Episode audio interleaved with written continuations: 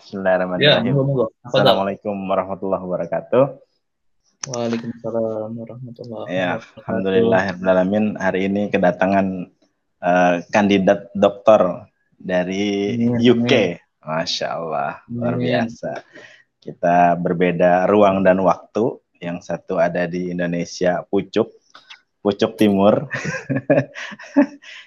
kalau kalau uh, London tuh ada di apa? Pucuk barat, pucuk timur, pucuk selatan. barat agak utara. Agak utara ya, barat agak utara. Nah, Allah. Barat agak utara. Ya, hari ini karena beliau ini backgroundnya uh, apa namanya hmm. anak pondok ya kan, maka berharap uh, kita hari ini membahas tentang namanya gimana sih bentuknya bisnis dunia sama bisnis akhirat gitu ya kira-kira ya. Dalam ya. sekali ini. Iya. Iya. Ya mudah-mudahan karena antum uh, berbeda ruang dan waktu dengan apa ekosistem yang juga mungkin uh, apa mungkin bisa dikatakan uh, bukan ekosistemnya muslim ya kalau di sana ya. Iya. Uh, ya.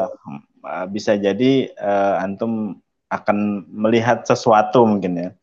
Uh, sebelum hmm. apa namanya antum elaborasi mungkin gue cerita pengalaman dulu ya. Iya iya.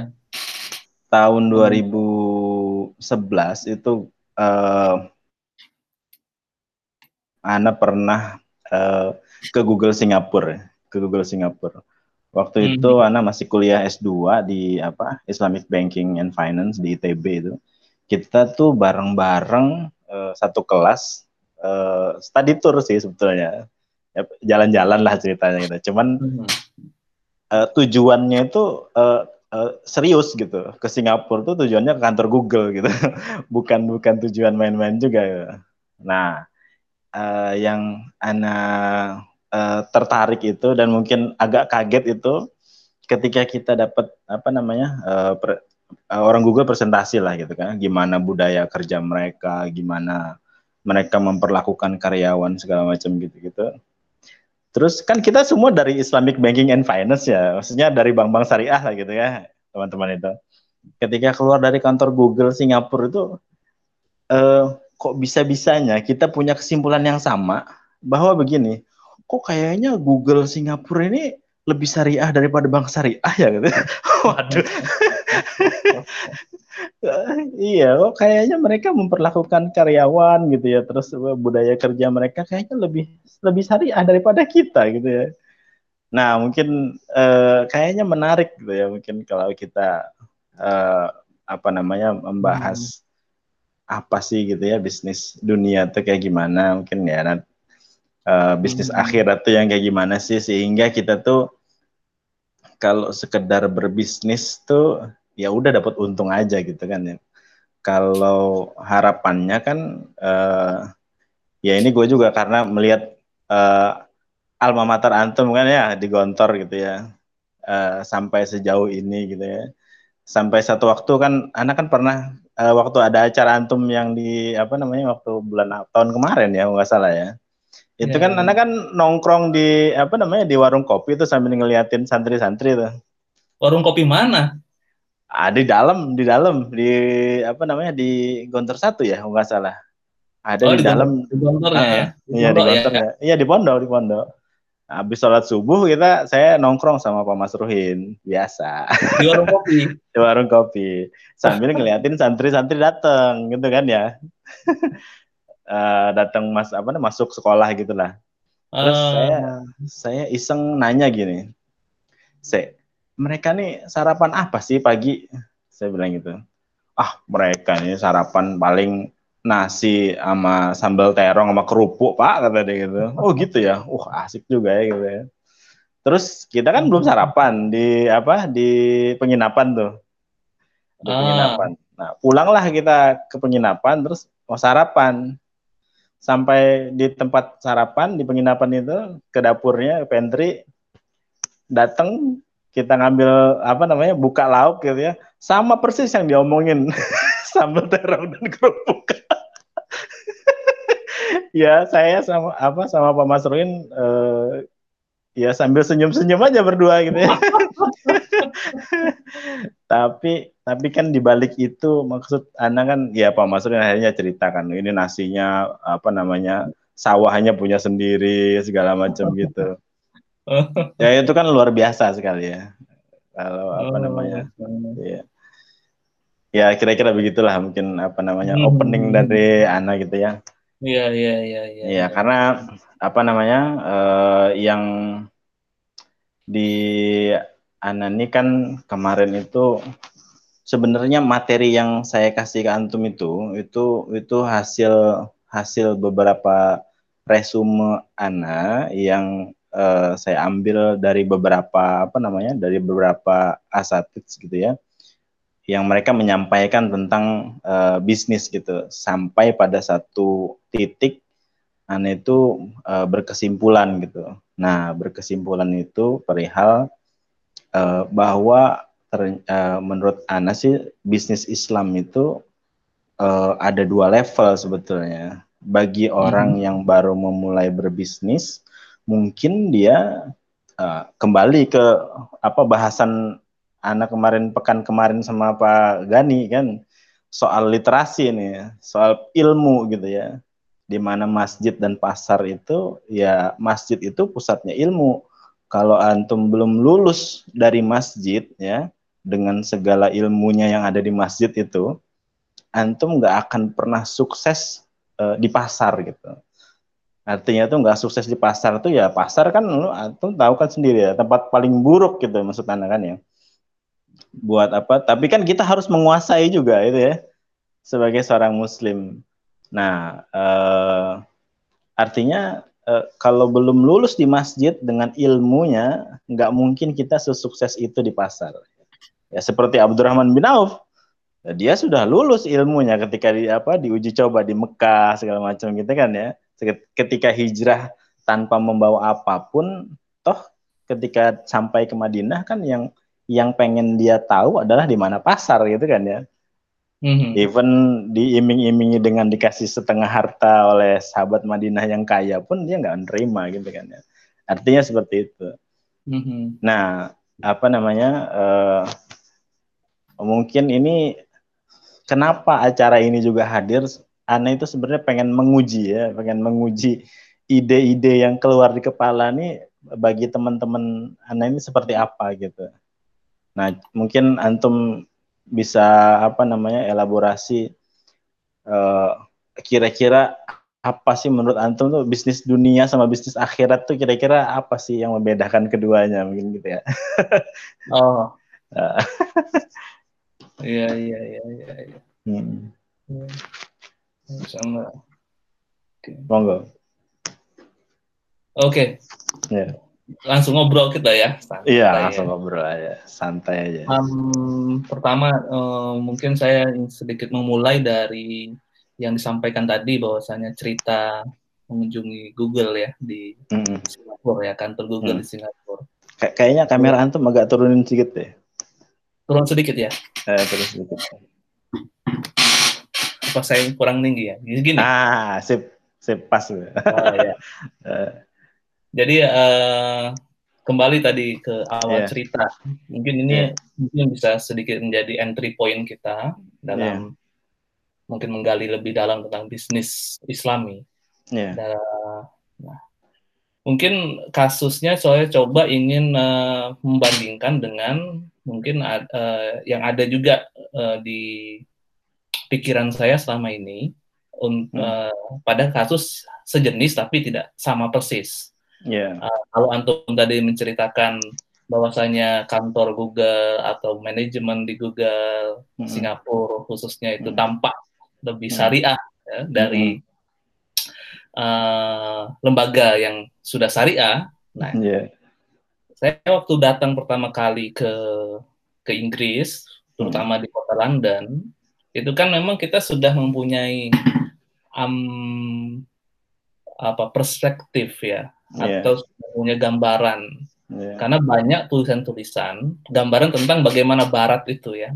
Yeah, Katanya yeah. lebih Islami, kemudian yeah. lebih bersih dan sebagainya yeah. kan. Itu yang kita hmm. dapatkan atau bahkan hmm. ada mungkin antum juga pernah mendengar mungkin kata-kata hmm. atau tulisan yang menyatakan bahwasanya saya melihat uh, Muslim di timur tapi tidak melihat Islam, tapi hmm. saya melihat uh, Islam di Barat meskipun saya tidak melihat Muslim kan gitu. Iya, Ada yang seperti itu ya? Iya banyak. Iya. Nah ini lalu saya masih masih mencari-mencari jawabannya mengapa demikian. Hmm. Namun pas waktu pertama kali datang ke hmm. negara Inggris ketika ini, itu saya hmm. melihat bahwasannya uh, dari satu contoh saja ya, satu contoh saja, satu contoh bahwasanya uh, kebersihan misalkan ya, kebersihan. Oke. Okay. Okay. Nah kebersihan itu juga relatif ternyata ya. Oh. Jadi ada tempat-tempat yang bersih memang, hmm. ada tempat-tempat yang tidak bersih. Uh. Jadi uh, masalah kebersihan dan tidak bersih itu saya kira menjadi masalah umum di seluruh dunia. Okay. Nah hanya saja yang membedakan adalah ada tidak yang membersihkan. Gitu. Hmm. Nah, bagi tempat-tempat tertentu, khususnya di kota London ya, itu yeah. ada memang tempat-tempat bersih. Hmm. Namun kalau kita lebih jauh meneliti karena memang dia tempatnya memang tempat tujuan wisata dan itu memang yeah. dijaga kebersihannya dan ada yang membersihkan. Yeah. Kalau kita lihat uh, dan membersihkannya sudah mulai profesional ya dibandingkan hmm. dengan negara-negara yang masih masih berkembang seperti mungkin negara-negara kita di Asia ataupun negara kita sendiri di Indonesia membersihkannya juga belum secanggih atau semaksimal negara-negara Barat. Oh, Oke. Okay. Di sini ada effort, ada ada tujuannya memang. Iya yeah, betul. Nah, jadi ada ada mau membersihkan atau tidak gitu. Hmm. Yang pertama. Tapi kalau kotornya by default juga kotor. By default ya. Iya. Kalau yeah. kita lihat di jalanan ada sampah tidak? Ada. Hmm. Kemudian di lorong-lorong, kemudian di mana tempat ada botol minuman, apa hmm. ada di sini kan budayanya minum minum bir ya, minum. Yeah. pecahannya ada di mana-mana di pojok, gitu kan? Yeah. Uh. Nah itu satu. Kedua juga ya, jadi perspektif pertama kita bisa nilai ada yang bersih dan ada yang tidak bersih.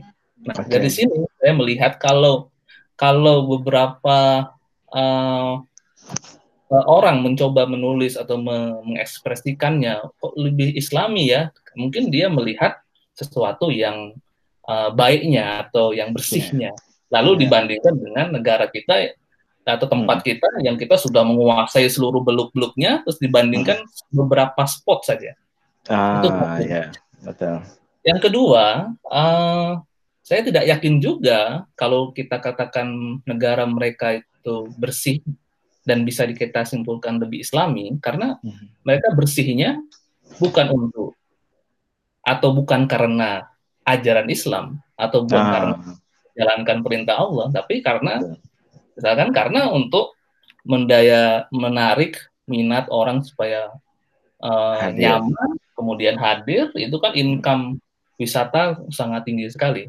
Iya.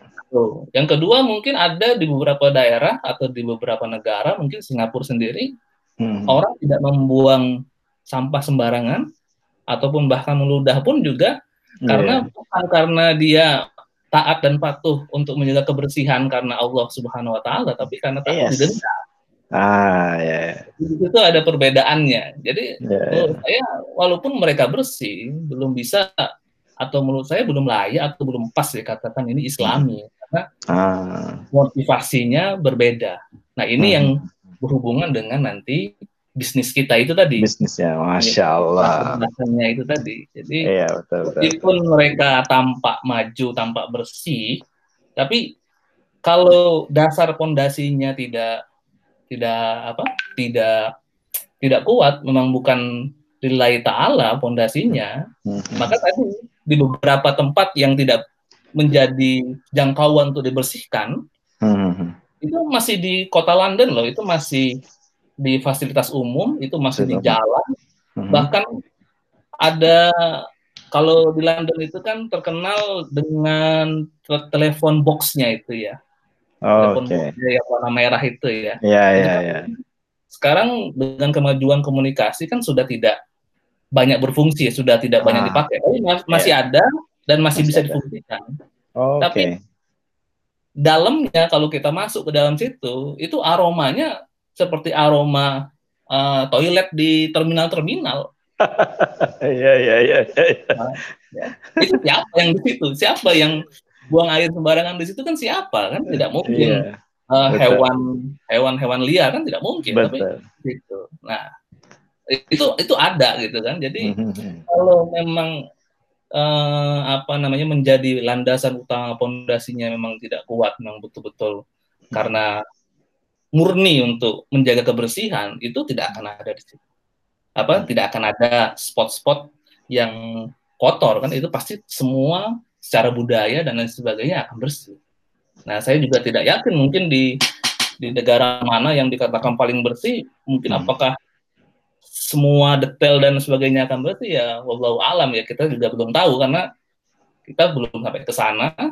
Dan kalau di sini saya penasaran memang dan saya foto memang ada hmm. kotoran itu itu dan itu menjadi uh, renungan saya hmm. pribadi bahwasanya ya uh, nah jangan sampai silau juga ya, yeah. sampai silau juga dengan uh, apa yang kita lihat ya yang tampak hmm. tapi kita belum menelusuri ke dalam-dalamnya atau seperti apa itu itu uh, kesan pertama saya kesan dari itu ya yang apa uh, terkait apa harapan apa cerita antum tadi yang dimulai dengan ujung Singapura tadi.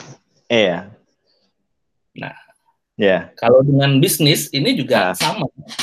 Jadi hmm. sama juga dengan bisnis. Kalau bisnis uh, Islami atau yang tidak Islami Hmm. kita melihat dari worldview worldview seorang muslim itu hmm. uh, apa jadi ada worldview yang Islam oke okay. jadi cara dia memandang dunia ini seperti apa hmm. nah banyak memang di antara kita atau pendidikan kita memang belum banyak mengantarkan kita pengenalan kepada cara pandang seorang muslim yang sejati seperti apa hmm. karena memang kita uh, mungkin pola pendidikan yang kita terima dari kecil banyak pendekatan-pendekatan fikih. Jadi pelajaran agama itu kebanyakan pelajaran hmm. agama yang mayoritas.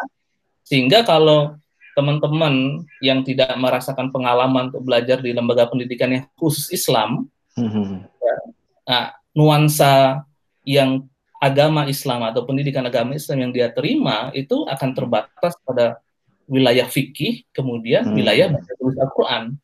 Nah, ah. Nah, kalau teman yang uh, berkesempatan belajar yang lebih dalam di lembaga pendidikan, dia akan dikenalkan pelajaran-pelajaran lainnya yang lebih komprehensif, sehingga uh, misalkan saja mungkin ada pelajaran tauhid, ada pelajaran sejarah Islam, ada hadoroh hmm. Islam, kemudian ada uh, tafsir diajarkan, nah, walaupun hmm. tidak sedalam yang kami hmm. terima waktu uh, menjadi santri, tapi paling tidak itu menjadi kunci untuk hmm. bagaimana cara kita memahami agama ini dalam ruang lingkup yang lebih komprehensif, tidak hmm. sekedar ajaran fikih saja, ibadah sholat, bahkan fikih pun juga, alhamdulillah kesempatan waktu di Gontor itu hmm. kita berkesempatan untuk belajar perbandingan mazhab.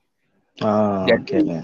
kita bisa memahami hmm. alasan-alasan mazhab tertentu untuk menyimpulkan hukum tertentu bersikut logika-logikanya kita juga uh, terinspirasi dari situ sehingga kita melihat perbedaan yang ada itu tidak terlalu per, bermasalah sehingga khusus dari fikihnya ya hmm.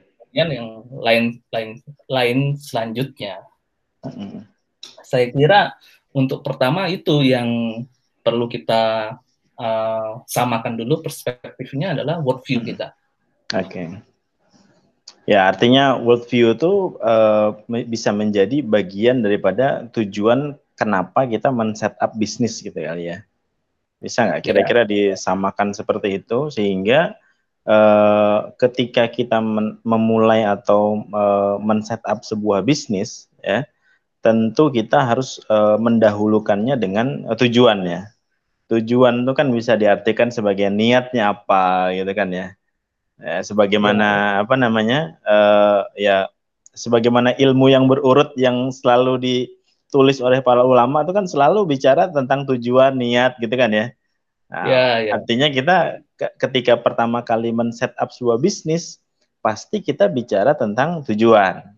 Nah, uh, gimana menurut antum uh, kalau tujuan kan misalnya uh, uh, apa namanya kita uh, ada baca di surah uh, Hud gitu ya misalnya ayat 15 dan 16 itu kan di ayat 15 misalnya barang siapa yang menghendaki kehidupan dunia dan perhiasan ya kan niscaya ya kami berikan kepada mereka uh, dunia itu kan ya. Kemudian di ayat 16 kan uh, kalau apa namanya uh,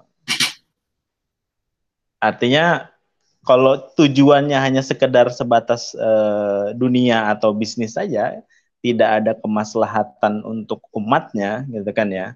Artinya hanya sebatas apa yang ingin dicapainya itu aja kan ya. Tapi yeah. kalau lebih kepada world view yang anda bilang tadi itu, ya, seperti yang apa kami bahas juga ketika di pertemuan pertama itu, ketika orang inovasi itu ya, orang seorang inovator itu menciptakan satu produk ya, dia nggak akan uh, bergulat dengan tujuan uh, pribadinya dia. Dia pasti hmm. pasti memikirkan uh, bagaimana caranya sebuah produk itu bisa dicintai dan bermanfaat untuk semua orang gitu kan ya. Nah, hmm. uh, kira-kira elaborasinya apa nih? Apa namanya uh, antara tujuan mungkin uh, dari bisnis apakah benar gitu ya ketika kita men-setup suatu bisnis tuh kayaknya tuh kok kayak nggak penting ya men, apa meluruskan niat gitu ya ketika memulai men-setup bisnis gitu ya. Ya akan ada orang sering bilang gini, "Ah lu apa mau bisnis kebanyakan teori, langsung aja kerjakan gitu kan ya." Nah, akhirnya apa yang pernah kami bahas juga dengan apa namanya Pak Gani kan akhirnya karena ilmunya nggak ada, literasinya nggak lengkap, nggak komprehensif belajarnya, sehingga ketika memulai itu akhirnya learning by doing gitu kan, orang bilang gitu. Padahal nggak tahu ya, menurut anda gimana? Misalnya yang pernah anda pelajari itu, namanya orang Islam itu kan ilmu dulu kan ya, sebelum amal ya. Kalau ilmunya belum tuntas, belum komprehensif, antum jangan coba-coba beramal. Ya. Pasti amalnya berantakan gitu ya. nah, gimana menurut Antum? Iya, iya, iya, iya. Baik, terima kasih. Menarik sekali ini. Uh, jadi uh, worldview tadi hmm. salah satu prinsipnya ada prinsip yang pertama prinsip tauhid. Nah. nah, prinsip tauhid ini adalah prinsip dasar. Tadi kalau dikatakan bahwasanya ilmu dulu baru amal, eh, namun memang kalau secara lebih komprehensif lagi hmm. itu iman, ilmu baru amal. amal Jadi betul iman dulu harus hmm. kita kuatkan, kemudian baru diperlengkapi dengan uh, ilmu, kemudian amal. Hmm. Nah, ke ketiganya ini bisa saling apa berputar ya mana ya, yang melengkapi tapi yang paling utama itu adalah kalau kita lihat uh, sebuah uh, piramida itu ya iman dulu itu yang paling utama ah, karena itu mendasari segalanya nah termasuk yeah. tadi dalam uh, berbisnis karena hmm. kalau kita hubungkan dengan worldview, nah, hmm. ada unsur di worldview Islam itu prinsip pertama itu adalah prinsip uh, tauhid. Tauhid itu tauhid itu uh, menyatukan ya. Tauhid hmm. menyatukan. Kemudian tauhid juga berarti bahwasanya menyatukan um, segala tujuan hmm. ya jadi kan tujuan banyak ini kita di, Betul. ada tujuan jangka pendek ada tujuan per jam per hari Betul ada target mingguan, bulanan, tahunan kan. Namun yeah. ada ultimate goal kita. Ultimate goal. Itu yang perlu di set di awal sehingga hmm. nanti apa narik ke belakangnya itu jalannya akan lurus menuju ke tujuan terakhir. Misalkan hmm. kalau kita mau ke Jakarta misalkan ya, nah, berarti kan pergerakan kita kan harus secara kompas itu akan mengarah ke barat ya. Hmm maka akan inline dengan jalan atau rute menuju ke Jakarta. Nah, hmm. Sehingga uh, kalau dalam tadi disebutkan dalam surat Hud ya, yeah. Ya. uh, uh, kemudian ada juga ayat yang lebih uh, lebih fundamental yaitu ayat yeah. Az-Zariyat ayat hmm. 56 surat Az-Zariyat ayat 56 Az-Zariyat. Hmm. yang yang berbunyi uh, wa ma khalaqtul jinna wal insa illa liya'budun. Jin dan manusia tidaklah aku ciptakan kecuali untuk beribadah kepadaku. Nah, ini kan yeah. berarti kalau settingannya bisnis, berarti settingannya bisnis bisnis yang beribadah kepada Allah. Hmm. Apa sih bisnis yang beribadah kepada Allah yang mendukung ibadah kepada Allah atau dengan kata lain bisnis yang me mengantarkan kita kepada tujuan yang benar di akhirat nanti. Ultimate goal-nya itu hmm. uh, sampai ke sana. Nah, nah kalau sudah kita terima konsep tauhid ini, bahwasanya hmm. Tauhid, jadi katakanlah tadi kalau kita simpulkan dalam sebuah tiga tiga unsur tadi, iman, ilmu, amal, imannya sudah kita kencengin, udah kuat hmm. fondasinya. Kan iman ini rukun iman ada enam. Enam betul. Semuanya harus lengkap ini, harus hatam. Harus, harus lulus ya itu ya. ya.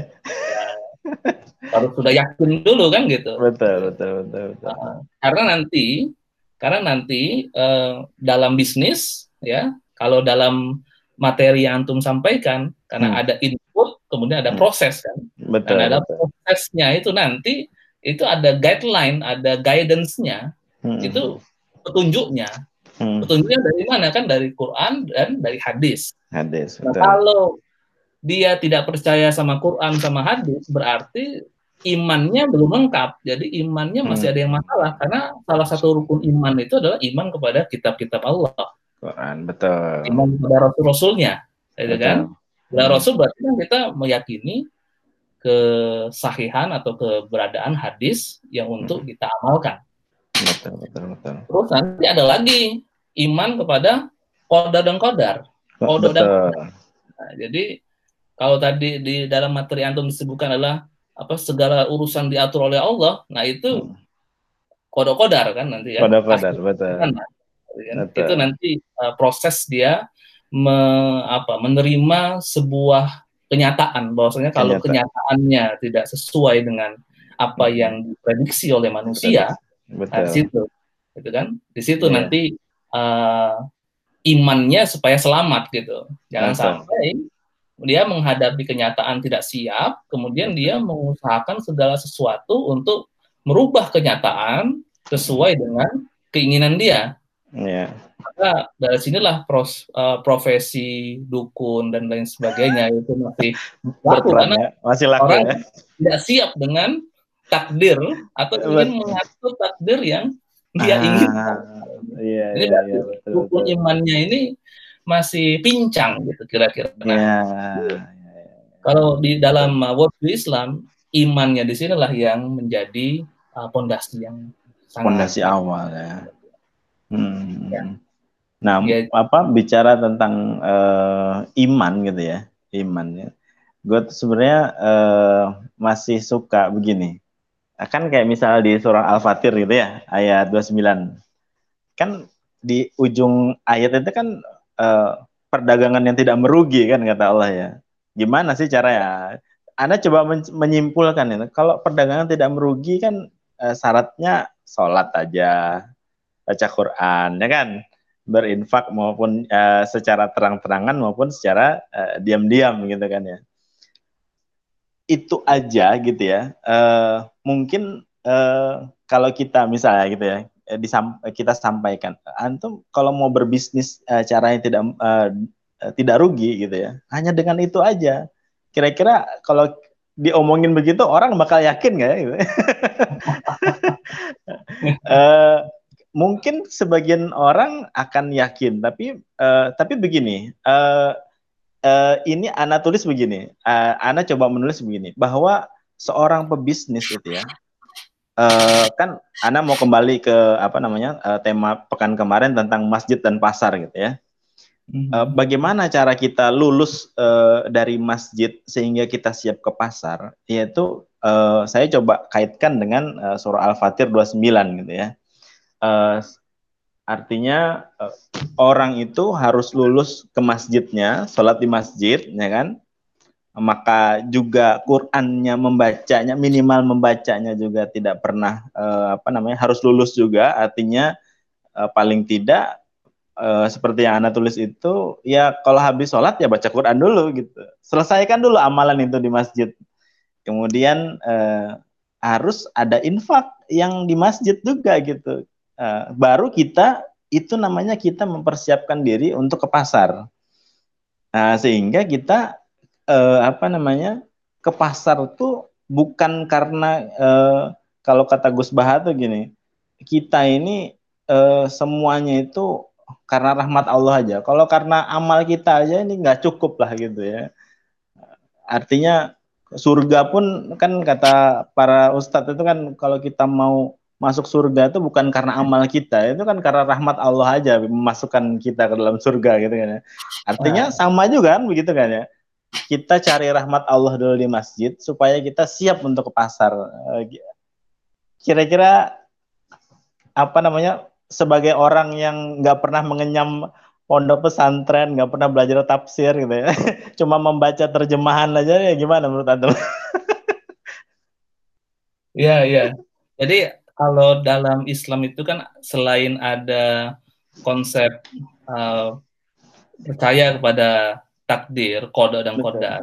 Tapi juga ada konsep ikhtiar situ. Ah, betul. Ada konsep ikhtiar. Nah, salah satu uh, prinsip selanjutnya dari worldview Islam hmm. itu adalah tawazun.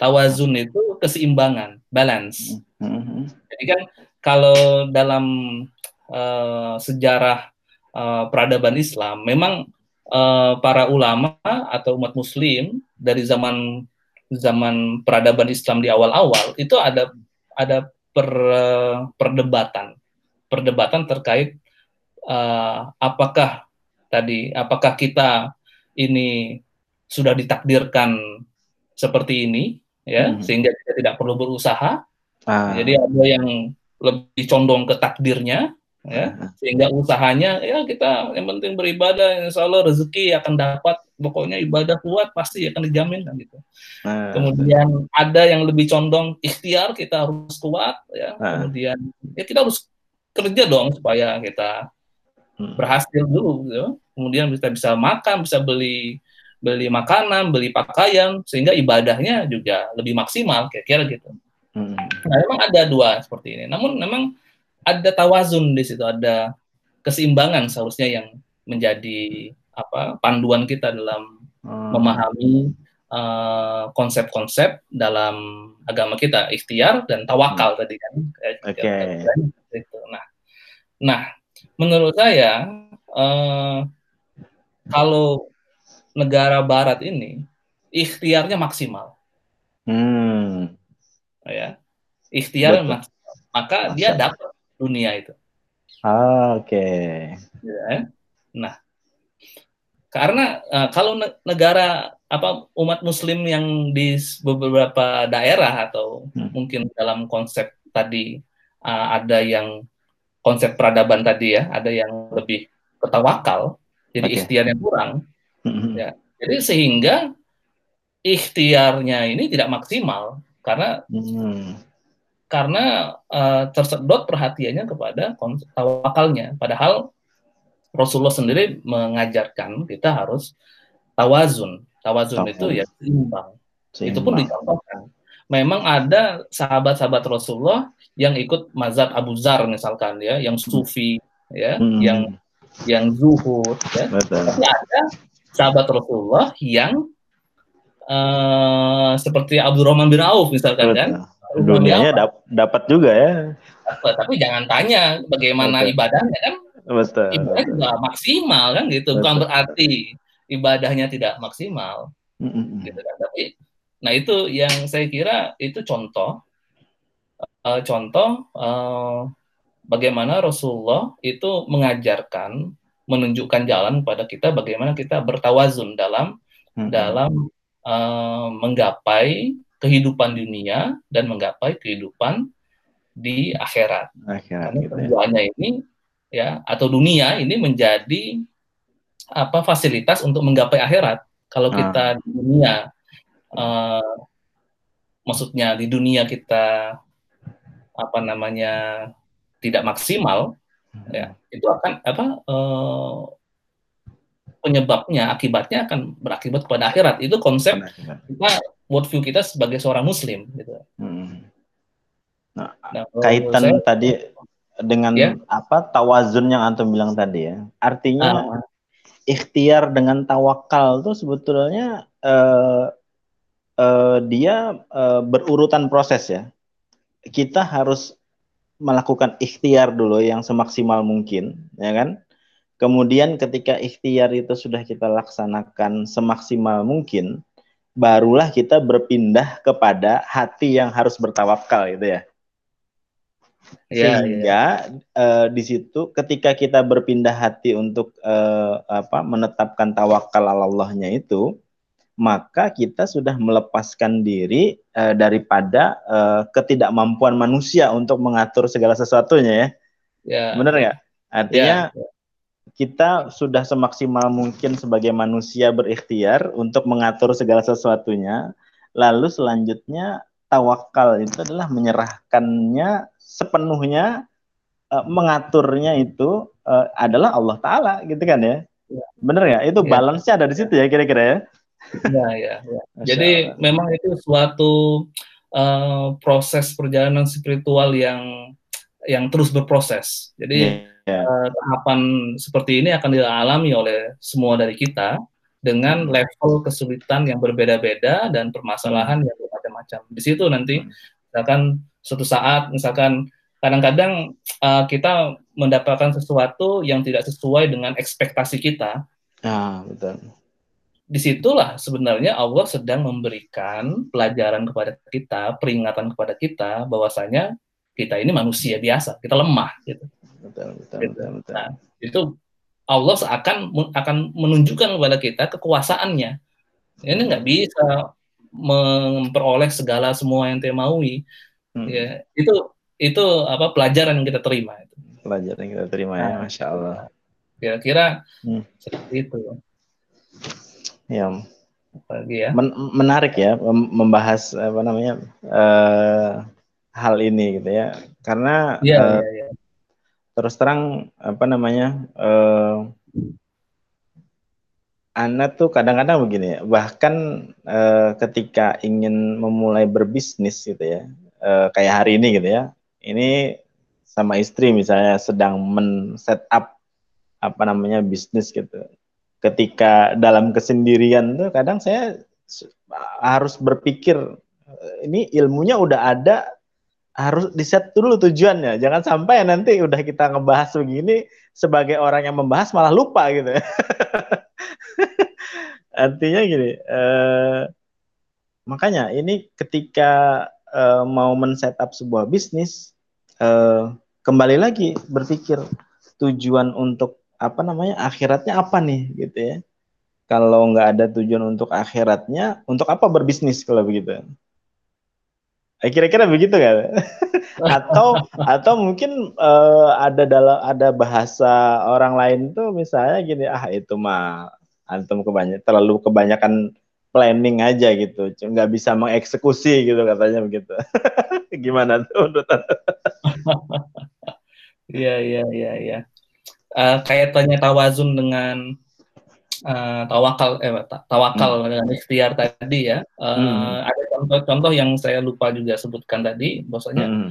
Rasulullah pernah menegur seseorang yang mau sholat masuk ke dalam masjid, kemudian ah. untanya dilepas saja di luar, tidak diikat. Tidak diikat. Rasulullah meminta diikat dulu baru ente sholat ke dalam.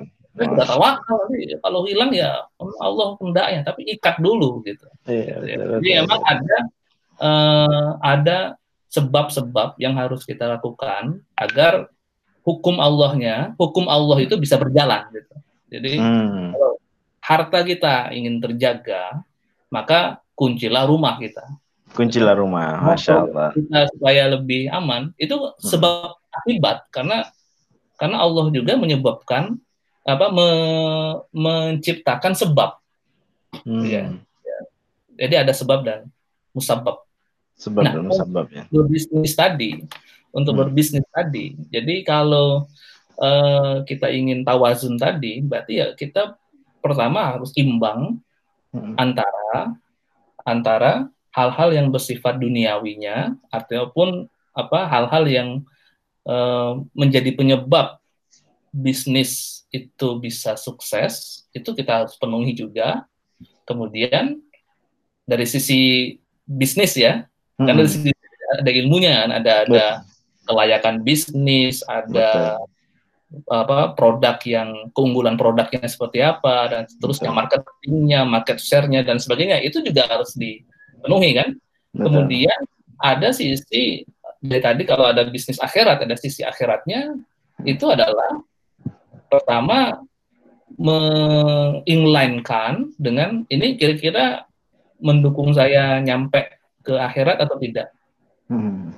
Pertama itu, yang ke kedua itu uh, prosesnya bagaimana? Prosesnya kira-kira mendukung saya menuju akhirat atau tidak? Kira-kira hmm. selamat dunia dan akhirat atau tidak? Kira-kira gitu. Hmm. Kan doa kita selalu fit dunia hasanah, fit akhir hasanah. Jadi di dunia profit, ya hmm. di akhirat tidak profit kan gitu. Ah betul betul betul. Jadi kalau di surat Hud tadi ah. di dunia profit tapi di akhirat tidak profit. Enggak profit. Uh, malah tutup malah, ini. Malah rugi ya. Malah rugi. malah karena rugi ya. niatnya memang tidak untuk akhirat. Nah, kalau hmm. niatnya untuk akhirat, ada peluang untuk profit di dunia, hmm. ada untuk peluang juga pasti profit di akhirat. Tapi kalau mm. niatnya hanya profit dunia, di akhirat belum tentu profit atau sudah pasti uh, rugi. Uh, oleh karena itu prosesnya, prosesnya uh, proses karena proses kan ya proses Betul. itu kan kita nilai nanti uh, saat menjalaninya saat menjalaninya ah, kalau betul. di awal-awal mungkin hanya 20 persen 30 persen ya kita bisa estimasi artinya keuntungan tuh sebenarnya output yang mengikut aja ya mengikut dari uh, input dan proses ya benar ya input dan proses ah, betul, betul. Betul. Kalau input input prosesnya sudah uh, balance, tawazun tadi dengan worldview yang sudah jelas gitu ya, maka output itu ya uh, seperti apa datang dengan sendirinya. Intinya artinya gini, bukti bahwa harta itu apa namanya uh, istilahnya itu mungkin dikasih ya, bukan dicari gitu ya. Kan katanya kalau orang beriman itu kan nggak perlu mencari ya harta tuh ya, dikasih sama Allah ya. dikirim katanya. Bener gak tuh begitu ya tadi konsepnya uh, ada sebab musababnya. Sebab musabab ya. Iya Masya. jadi artinya sebabnya apa kan gitu. Uh, uh, kalau tiba turun dari langit ya ada rezeki yang tipenya turun dari langit yaitu air. Air. Itu dikasih dikasih bahkan di bahkan bisa berlebihan ya. Kalau berlebihan bisa jadi bencana gitu ya, ya karena nggak siap di nggak siap dikasih kan gitu. Hmm. Ya, artinya kita perlu meluruskan bahwa uh, semua tuh tujuan bisnis tuh ya hanya semata-mata untuk Allah gitu kan ya.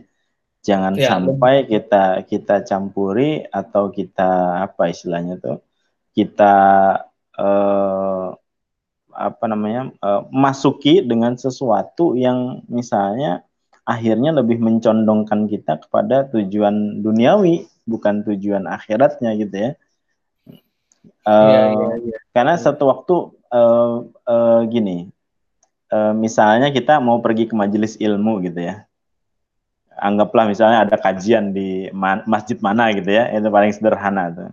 Kadang begini, uh, kepikiran sih gitu, pengen buka lapak juga gitu di masjid kan banyak orang ya gitu ya.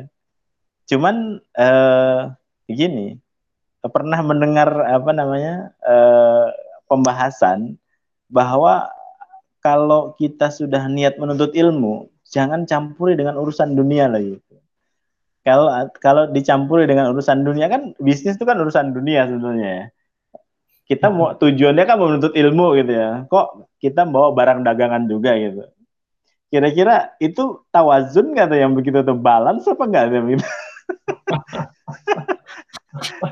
uh, mau iya. mau ikut kajian tapi uh, bawa barang dagangan juga gitu.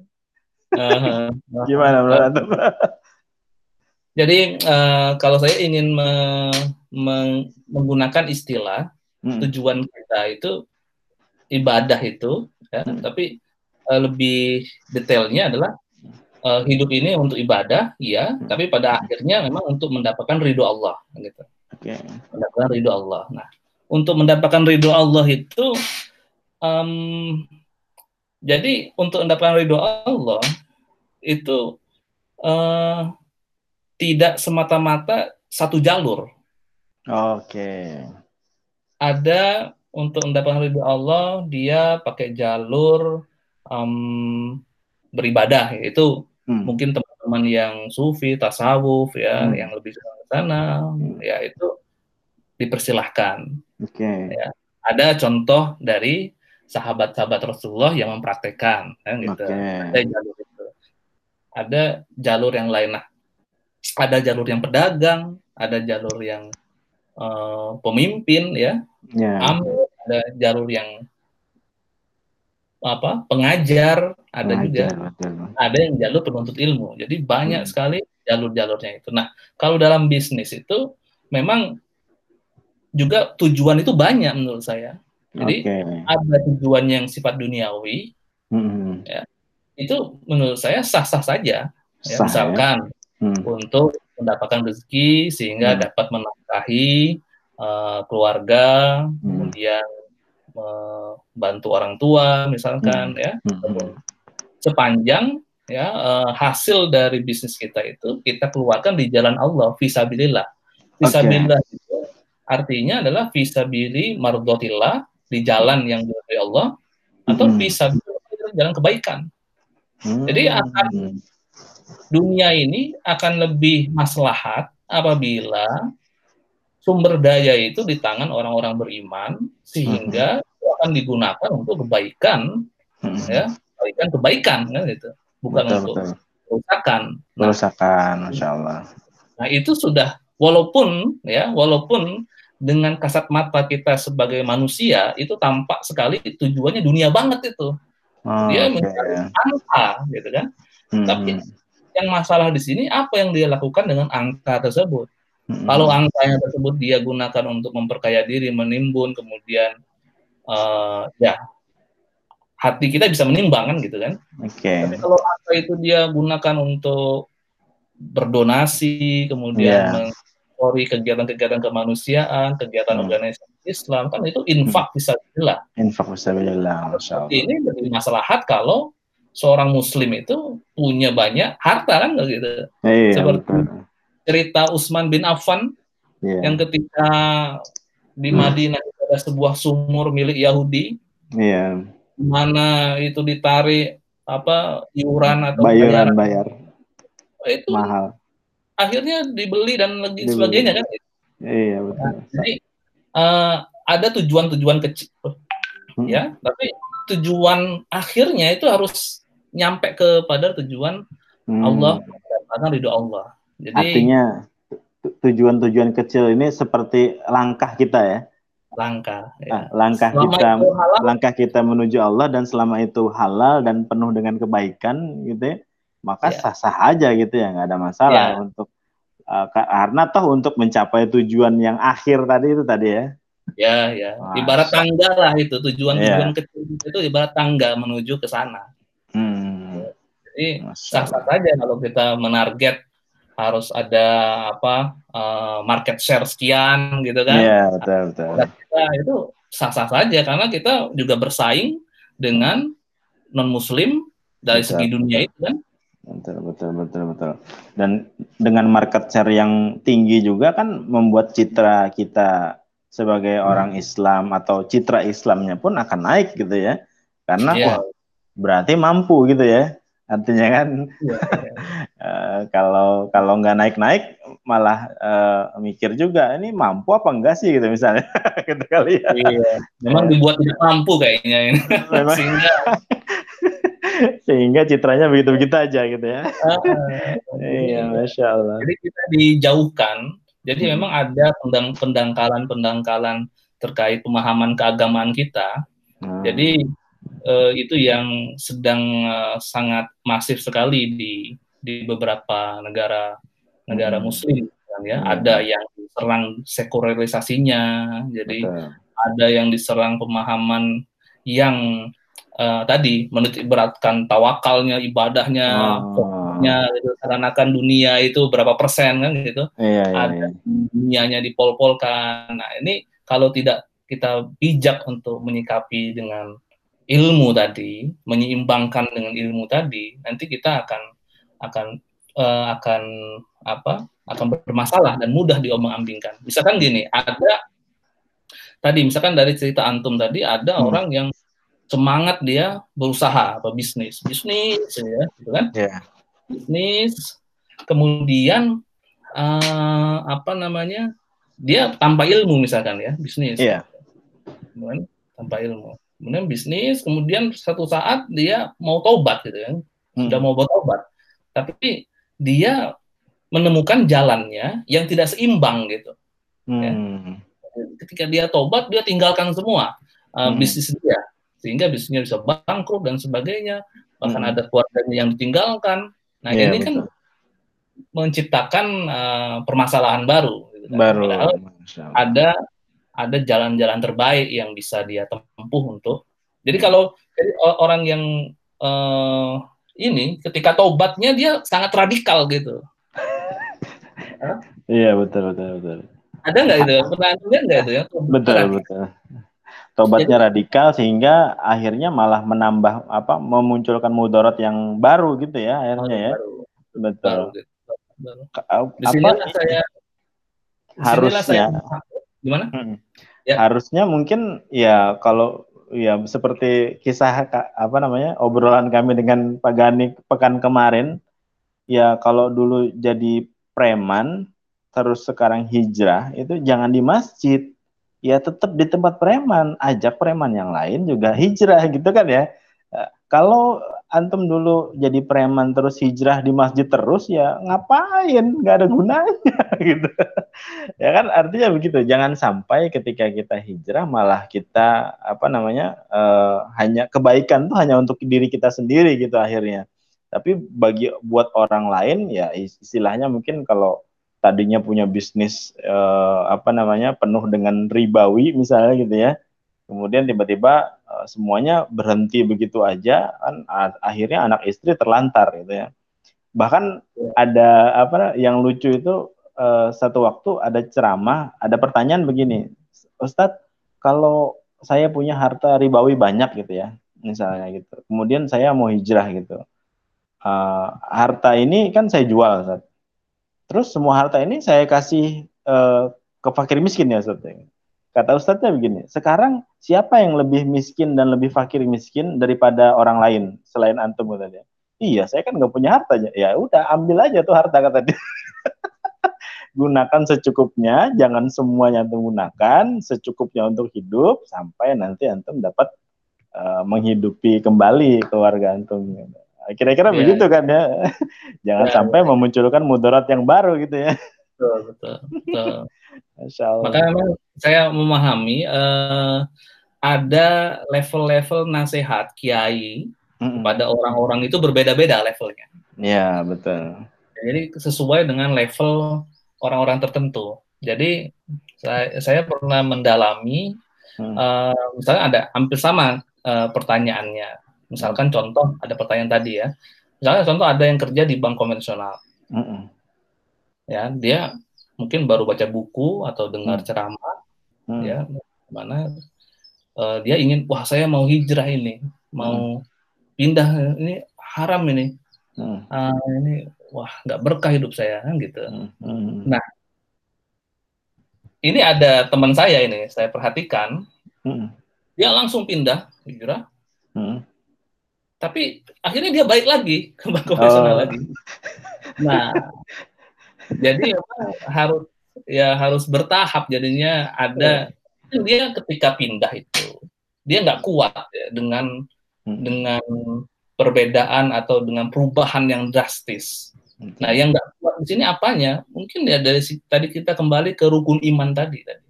Hmm. Mungkin imannya belum kuat, tapi semangatnya sudah tinggi. Nah, hmm. maka saya mulai memahami maka ada kiai-kiai yang yang memberikan nasihat itu berlevel, jadi tidak radikal itu. Jadi misalkan kalau itu mungkin kita bisa bisa arahkan lebih dahulu, ya, carilah dulu pekerjaan yang yang pengganti gitu ya sebagai pengganti ya. ya. Kalau sudah hmm. siap, baru anda pindah gitu. Hmm. Jadi, uh, itu akan menjaga keimanan dia gitu. Hmm. Misalnya kalau dia langsung keluar, kemudian keuangan keluarga wah kacau ya, keluarga istri wah hubungannya kacau kan dia menjadi bertanya-tanya di mana ini janji Allah ini, Pak. Iya betul. Akhirnya Padahal dalam Al-Quran itu juga disebutkan bahwasanya kalau tidaklah orang itu mengatakan beriman kecuali akan kami uji imannya itu.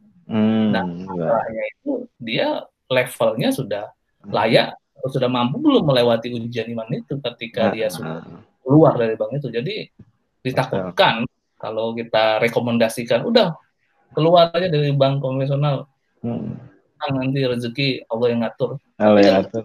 Imannya dia ini kuat nggak? Jangan-jangan tambah ini wah kacau nih, saya nggak ada apa-apa. Baik lagi akhirnya kan. Iya, nah, ini betul, betul. jadi menjadi kasihan itu nanti hmm. orang tertentu itu maka uh, prinsip dari worldview tadi tauhid tadi sangat penting sekali untuk di kita resapi bersama supaya hmm.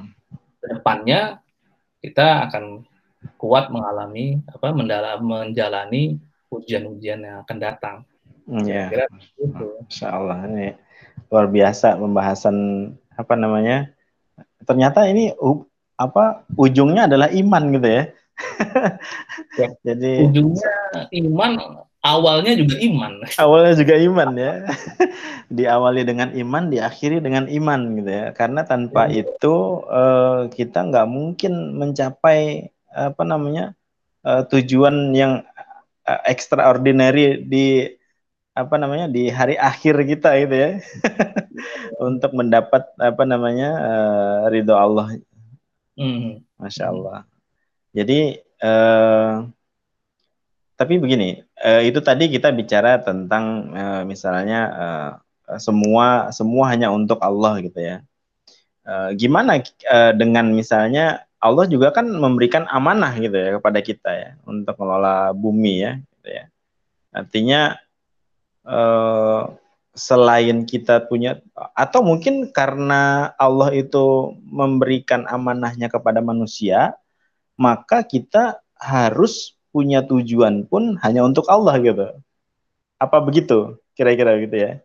Ya, karena, ya, kan, ya. karena kan sesungguhnya kan ya seperti kita tahu lah gitu ayat kontroversial gitu ya Al-Baqarah ayat 30 gitu ya. karena apa namanya uh, di apa istilahnya atau diterjemahkan atau ditafsirkan uh, macam-macam nih hmm. sebagai apa namanya uh, khilafah gitu kan ya. Uh, ya. uh, padahal uh, mungkin ini apa namanya uh, makna sederhana aja mungkin buat saya bahwa uh, di ayat Allah menunjuk kita gitu ya, menunjuk kita dan di ayat sebelumnya kan di ayat 29 kan kita diminta untuk apa namanya diberikan amanah itu untuk ngelola kan gitu kan ya. Ngelola bumi ini dan antum kira-kira percaya gak gini?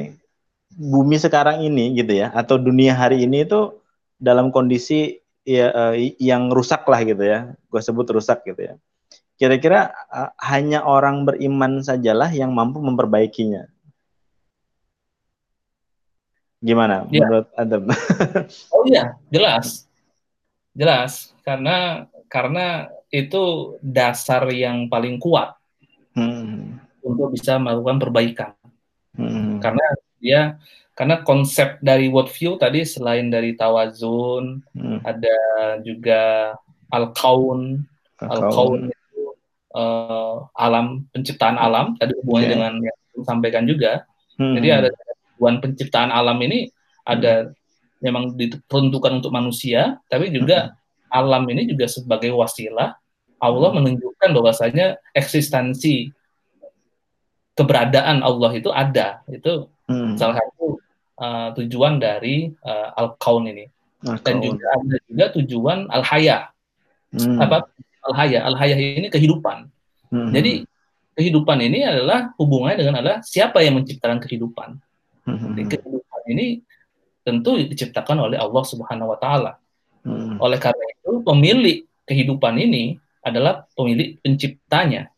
Hmm. Seperti kita mempunyai buku ya punya hak yeah. cipta ya ah. atau produk ya, pemiliknya siapa yang menciptakan ya, yang, yang menemukan. Masya Allah. Nah, ya. Artinya kita sama sekali tidak mempunyai hak untuk terhadap bagaimana mengatur kehidupan ini. Hmm. Jadi hak kita, jadi Allah sudah memberikan guideline bagaimana uh, mengelola kehidupan ini.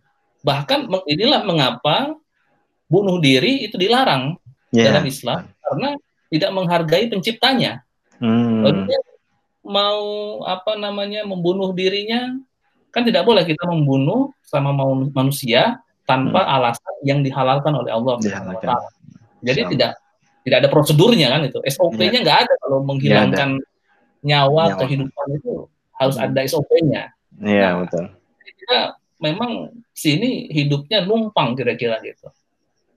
Nah, ketika numpang itu segala yang diberikan tentu sebagai khalifah tadi, khalifah hmm. itu eh, kalau saya memahami sebagai wakil, wakil hmm. Allah dalam hmm. mengatur kehidupan ini hmm. agar uh, semuanya apa inline dengan tujuan penciptaan Allah supaya beribadah kepada Allah gitu ibaratnya kita sebagai karyawan di sini hmm. karyawan ya kita dikasih gaji, dikasih rezeki, digaji, disuruh kerja gitu kan. Nah kalau kerjanya nggak benar malah kerja ke tempat orang lain, tapi hmm. selama ini dapat gajinya dari bos A gitu ya perusahaan Betul. A, ini malah dia uh, kerjanya uh, asal-asalan di perusahaan Betul. A, malah dia uh, ceperannya yang banyak ya.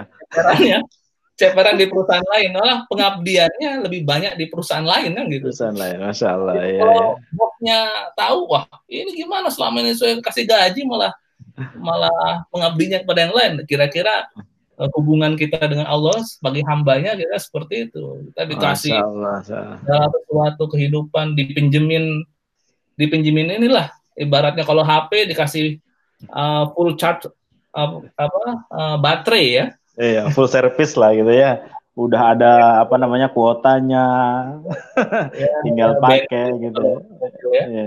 Nah. nah itu digunakan untuk apa saja. Nah termasuk tadi apa alam alam kita ini uh, itu kalau dan dalam konsep khilafah itu nanti akan di, ditanya, dipertanggungjawabkan. Hmm. Zoharul fasadu fil barri wal bahri bima kasabat aidinas. Memang Allah sudah memberikan sebuah statement dalam sebuah teori bahwasanya kerusakan di muka bumi ini penyebabnya pasti manusia. Manusia. Yang hubungannya langsung ya, langsung kausalitas, artinya hmm. misalkan uh, pencemaran ya, limbah dan penebangan misalkan itu kan hmm. kausalitasnya jelas itu. Tapi Betul. juga ada yang disebabkan secara tidak langsung, yaitu mungkin hmm. kemaksiatan, kezoliman, kemudian hmm. datanglah misalkan uh, gempa bumi ataupun merapi batu-batu. Batu-batu ya. Dahak lagi kan gitu agak iya. banyak. Iya itu. Itu, ya, itu iya. Uh, seperti Menarik itu. Ya tadi ya statement antum tadi soal bahwa uh, hak yang mengatur sebetulnya Allah gitu ya. Guideline-nya kan tentu ada di Quran, ada di hadis ya. Eh, petunjuk-petunjuknya dan manusia hanya diminta untuk melaksanakan saja gitu ya. Diberi amanah untuk melaksanakan sebetulnya. Bukan diberi amanah untuk mengatur ya. Karena balik lagi nanti bahwa kita juga harus uh, punya apa pada level yang uh, yakin bahwa uh, iman kepada kodor dan kodor tadi ketika kita ya. misalnya coba untuk mengatur sebetulnya ada yang maha mengatur gitu kan ya mm-hmm. nah maka tugas manusia tuh hanya sebagai pengelola saja istilahnya mungkin sebagai mudorib saja mungkin ya ini mudorobahnya apa nih gitu ya ya ya, ya. ya. jangan sampai nanti apa namanya uh, tujuan yang diinginkan oleh sang pemilik atau si sohibul malnya gitu ya hmm. uh, melenceng daripada apa namanya yang diinginkan oleh si pemilik segala sesuatu yang ada di muka bumi ini dan yang menciptakan serta yang mengatur juga gitu kan ya. Betul, betul. Eh, akhirnya jangan sampai nanti uh, cacat mudorobahnya gitu ya. Masya Allah. Moral hazard ya. Moral hazard. Uh, moral hazard jadinya ya. Kalau sudah moral hazard, akhirnya uh, berantakan semua. Berantakan semua, ya ujung-ujungnya uh, hilang iman. Jangan sampai, ya, min zalik, uh, pada satu kondisi seseorang mungkin saja seperti itu ya. Ya semoga Allah menjaga kita semua dan kaum muslimin yang ada sekarang. Masya Allah. Ya, ya. ya. Mungkin kita akhiri ya kayaknya. Oh, kalau di, kalau kalau diterusin sampai jam satu kali ini. memang nggak selesai ini emang. Kalau membahas ilmu ilmu itu ya memang yeah. ilmu Allah luas sekali. Jadi memang, memang kalau digali emang terbatas kita semua terbatas betul, terbatas betul. manusia terbatas untuk menggali ilmu Allah makanya masing-masing punya yang atau bilang tadi punya porsi masing-masing keahlian masing-masing ya kan? Yang sini ahlinya apa yang sini ahlinya apa. Juga iman kan ya? Jalur orang ke puncaknya iman gitu kan punya jalur masing-masing juga. Ada yang latihannya kecil-kecil gitu ya. Ada yang latihannya langsung bangkrut habis semua hilang hartanya tinggal baju di badan. Ada yang sedikit-sedikit gitu kan. ya sehingga nanti kita ketemu pada tempat yang sama yaitu insya Allah di surga masya Allah betul betul Amin. betul betul masya Allah, masya Allah. mungkin uh, kasih statement terakhir buat kesimpulan kali ya dari antum oh, apa ya? nih uh, buat ya ini kan segmennya sebenarnya penontonnya mahasiswa sih karena oh, insya Allah hmm, gitu ya, ya. Okay. Mau okay. menyapa mahasiswa antum di Gontar di Unida mungkin oh sama ya, ya. di mana pun berada Assalamualaikum warahmatullahi wabarakatuh ya mohon maaf ini ngobrolnya ya santai, mudah-mudahan iya. bermanfaat ya, diambil manfaat. Kalau closing statement saya ada dua saya kira kaitan ah. dengan yang tadi ya, jalan kita eh, hmm. uh, banyak jalan menuju ridha Allah. Memang di mana jalan-jalan itu sudah ada guideline-nya. Nah, tapi yang perlu kita garis bawahi di sini sebagai seorang muslim ada dua konsep yang uh, yang kadang kita salah menempatkan. Yang pertama konsep fastabiqul khairat dengan hmm. konsep aun. Ah. Nah, kalau konsep fastabiqul khairat nanti bisa cek lagi di ayatnya. Konteks ayat itu kita tidak bisa ambil uh, sepotong-sepotong, tapi kita ambil ambil secara konteks utuhnya agar memahami apa uh, maksud dari tujuan ayat itu. Konsep yeah. khairat itu adalah konsep antar umat beragama. Jadi hmm. di situ ada uh, ada ada sebuah apa pada saat itu uh, pertama kali kiblat ya uh, Muslim itu hmm. berpindah ya. dari Baitul Maqdis kepada Masjidil Haram. Nah, ya. situ sedangkan umat Nasrani, umat Yahudi itu masih Baitul Maqdis menjadi kota suci. Yeah konteks itu itu berlomba-lomba dalam kebaikan itu antar umat beragama. Hmm. Nah, namun tidak serta merta kita pakai konsep ini untuk sesama muslim karena sesama muslim itu adalah wa ta'awanu 'ala birri wa taqwa. Jadi dalam kebaikan dalam dunia kita kerjasama ta'awun ala takwa untuk mencapai akhirat kita hmm. juga tahun saling mengingatkan watawasau bil haqqi watawasau bil sabri ya nah kita banyaknya tahunnya dari sisi akhirat aja saling mengingatkan tapi ah. sisi dunianya agak kurang kita kalah dengan hmm. Beberapa kelompok yang lain yang yeah, yeah. membantu urusan dunia urusan bisnis ya hmm. nah, ini dua poin ini yeah, yeah. saya kira dua poin itu yang yang ingin saya uh, sampaikan dalam closing statement. Yeah keren nih Pak saya apa membahas uh, niche marketnya antum langsung bahas payungnya ya karena pasti bikul khairat dengan ta'awun tadi ya masya Allah ya, karena ada hubungannya bisnis tadi kan? Bisnis tadi. betul, betul, kalau betul. bisnis kan harus ada ta'awun di dunianya. Jadi betul betul, uh, betul. misalkan permodalan gitu kan? Nah permodalan kan kalau tidak bisa mengakses bank kan ya kepercayaan antar teman atau gimana betul, kan gitu. betul betul. Ya artinya uh, anda juga mungkin bisa apa namanya ngambil apa namanya sari patinya tadi kalau kita sesama muslim kita harus dahulukan ta'awunnya ya bukan bukan berlomba-lomba fastabikul khairatnya tentu ya iya. kan eh, karena kalau kita berlomba-lomba fastabikul khairatnya malah takutnya eh, tetangga muslim sebelah ketinggalan gitu maksudnya gitu ya Nah, karenanya yeah, kita yeah. istilah saya tuh mungkin kalau uh, ke mahasiswa kalau antum sudah pinter uh, tolong ditarik temennya yang kurang. Jangan sampai antum berlomba-lomba dapat A sendiri gitu. Oh, karena percuma antum dapat A temennya dapat D gitu kan ya. nggak ada maknanya buat apa namanya buat antum sebagai seorang muslim gitu. Ya, ya masya Allah. Betul, betul, betul. Karena nilai manfaat seorang muslim itu bukan dari kualitas individunya, tapi Betul. dari kualitas uh, uh, manfaat yang dia sebarkan. Itu yang disebarkan. Nilainya di situ. Masya Allah. Jadi apa ya istilahnya uh, kalau di bisnis itu jual beli tidak sekali beli langsung untung banyak, tapi Aha. untungnya sedikit tapi banyak orang gitu. Gimana itu istilahnya apa itu yang pas itu saya lupa. Mungkin itu. kalau kata orang Jawa tuh ya untung mah dikit. Yang penting pingnya piro gitu ya. Kalinya berapa gitu ya. Iya iya. Kira-kira seperti itu. Iya masya Allah. sedikit, tapi bermanfaat untuk orang banyak itu lebih lebih lebih mulia dari sisi Betul. seorang. Masya Allah. Oke sukran jazakallah khairan. Kita sukran Mr. Maika. Oh, syukur Insya Allah. Maika itu ini apa ini uh, ini apa artinya? Oh artinya ya. Mungkin saya jelaskan ya, panjangnya mungkin ya. Uh, Jadi di podcastnya ini sebelumnya. Oh, belum belum. Nah, ini makanya Jadi, saya MR Mr. Maika itu sebenarnya singkatan nama saya juga gitu ya. Jadi nama saya itu kan M titik Ruslianor Maika.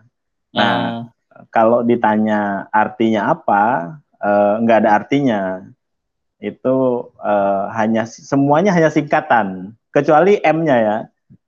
M-nya tentu M-nya. Uh, M-nya ya tentu Muhammad lah ya gitu ya. Oh iya iya. Cuman di akte tertulisnya M gitu. Jadi kalau ditanya oh. orang daripada keberatan pakai nama nabi gitu ya Muhammad saya bilang Mas saja gitu ya.